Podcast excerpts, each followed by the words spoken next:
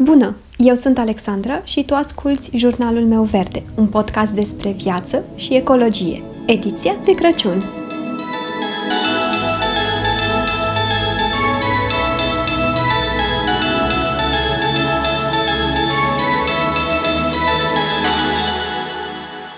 Cred că episodul din ziua 3 de Podmas, cel cu titlul Cum miroase iarna, a fost până acum unul dintre cele mai de succes episoade din seria aceasta – încă mai primesc mesaje și comentarii, pe măsură ce lumea ajunge la zi cu episoadele, despre amintirile pe care le-am trezit cu mirosurile, pe care le-am enumerat acolo, ceea ce nu poate decât să mă bucure foarte mult.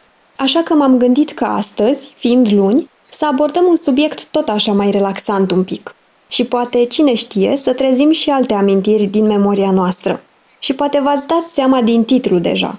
Astăzi vreau să ne amintim cum era iarna noastră în copilărie. Și așa, în ultimii ani, parcă avem din ce în ce mai puține momente cu zăpadă și parcă de tot ce ține de vreme avem parte din ce în ce mai mult doar de extreme. Anul acesta, în primăvară, citeam articole despre cum iarna 2019-2020 a fost cea mai caldă iarnă înregistrată până acum în Europa. Însă nu despre asta vreau să vorbim, ci despre amintiri asociate cu iarna și cu luna decembrie. Așa că astăzi ne întoarcem în timp un pic pe vremea când eram copii. Și prima amintire care îmi vine mie în minte sunt cazematele și oamenii de zăpadă pe care le construiam. Bine, cazematele nu mă pasionau chiar atât de tare, nu mi se părea un proces atât de creativ. Însă oamenii de zăpadă adoram să-i construiesc. Sau mai degrabă adoram să-i decorez.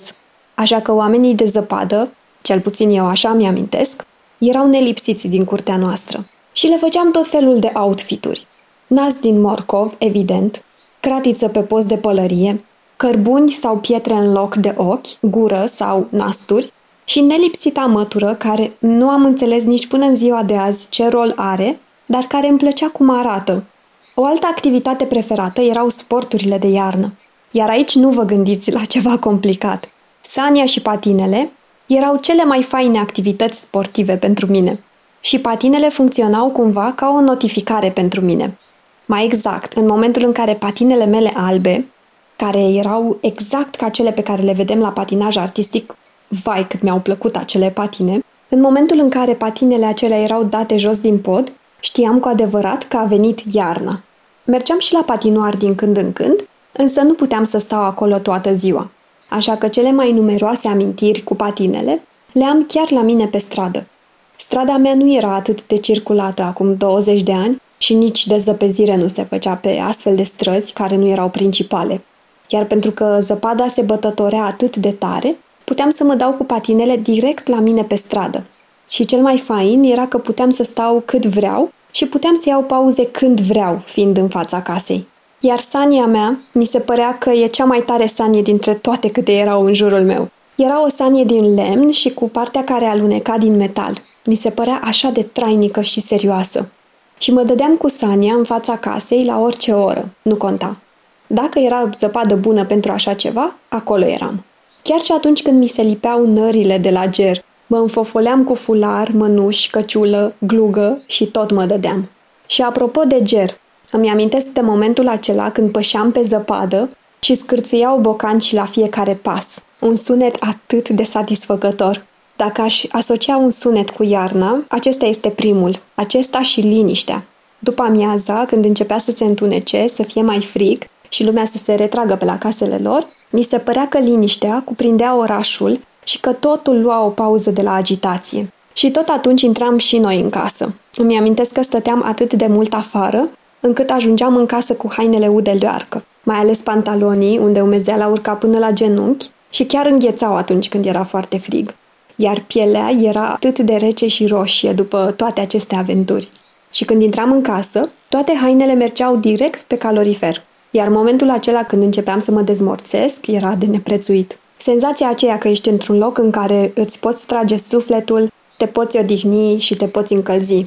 Și puteam mânca în sfârșit o supă sau o ciorbă caldă, sau o felie de pâine cu gem și o cană cu ceai sau cacao cu lapte. Și după toate acestea, puteai să te retragi undeva în casă, cu ce jocuri voiai să te joci, să te uiți la televizor, să joci un joc pe televizor, Mario și Duck Hunter erau preferatele mele, să răsfoiești niște cărți? Sau revistele Cool Girl și Bravo Girl când am mai crescut, sau să te uiți pur și simplu pe geam la viscolul de afară? Și la cum zăpada se lipește pe geam de te face să te simți ca într-un iglu. Este uimitor cum de fiecare dată, cel puțin în cazul meu, atunci când mă gândesc la momentele din copilărie, îmi amintesc de cele mai multe ori astfel de momente și experiențe. Lucrurile pe care le-am trăit și le-am făcut. Rare ori îmi vin în minte lucruri sau cadouri pe care le-am primit.